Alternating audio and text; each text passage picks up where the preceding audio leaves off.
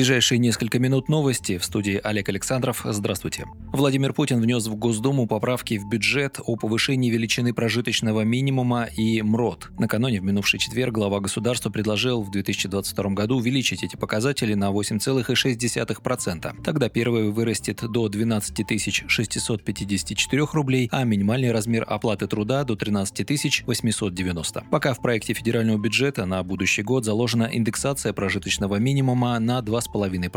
Этого недостаточно, потому что такие параметры значительно отстают от уровня текущей инфляции, которая ускорилась за последние месяцы, считает Путин. При этом он напомнил, что в Конституции закреплена норма о том, что минимальный размер оплаты труда не может быть меньше прожиточного минимума, а это значит, что одновременно с индексацией размера прожиточного минимума должен вырасти и МРОД, пояснил президент. Сейчас величина прожиточного минимума в целом по стране на душу населения составляет 11 653 рубля, МРОТ 12 12 792 рубля в месяц.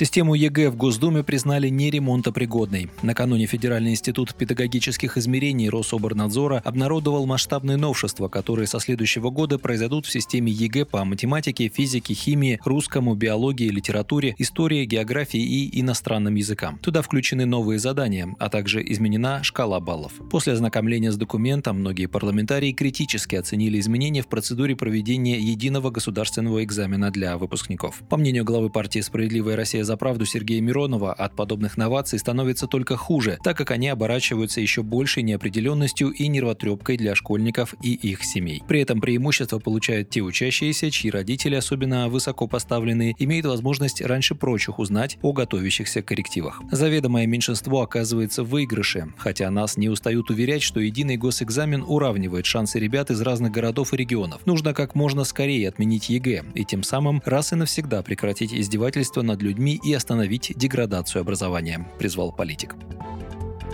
В Минцифры хотят изменить систему проверки QR-кодов. Их чтение будет возможным только с помощью официального приложения госуслуги «Стоп коронавирус». Данную меру могут принять для борьбы с сайтами, продающими фейковые QR-коды. Об этом сообщил глава Минцифры Максут Шадаев в эфире радиостанции «Говорит Москва». Напомним, правительство России 12 ноября внесло в Госдуму два законопроекта, согласно которым на время эпидемии серьезно поменяются правила повседневной жизни. Для прохода и нахождения в общественных местах, а также отправляясь в путешествие на поезде или самолете, нужно будет обязательно предъявлять QR-код о вакцинации или перенесенном заболевании. Чтобы не было возможности подделать документ или воспользоваться чужим, QR-код надо будет показывать вместе с паспортом. При этом до 1 февраля следующего года объявлен переходный период. Наряду с QR-кодом можно будет предъявить отрицательный результат ПЦР-теста на коронавирус. После 1 февраля и до 1 июня 2022 года только QR-код, который содержит зашифрованную информацию о его владельце, если человек был привит, либо переболел COVID-19, либо имеет имеет медотвод от вакцинации. Все ограничения вводятся только на взрослое население и не распространяются на детей и подростков до 18 лет. Против законопроекта в Госдуме выступают социалисты и коммунисты. Справедливая Россия за правду и КПРФ намерены в Конституционном суде доказать, что предложенные меры нарушают сразу шесть норм основного закона.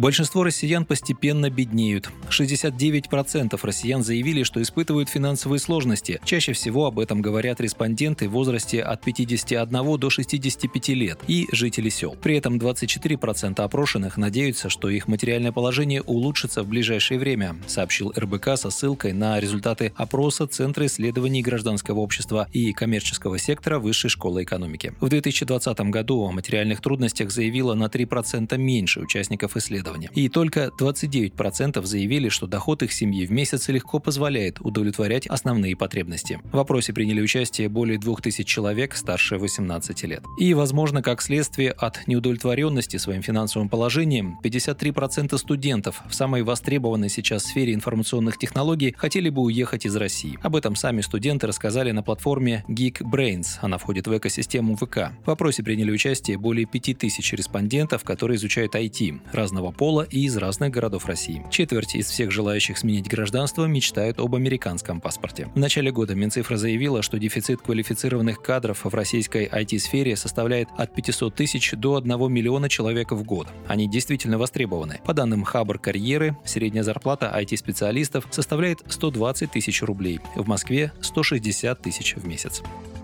Вы слушали новости. Оставайтесь на Справедливом радио, будьте в курсе событий.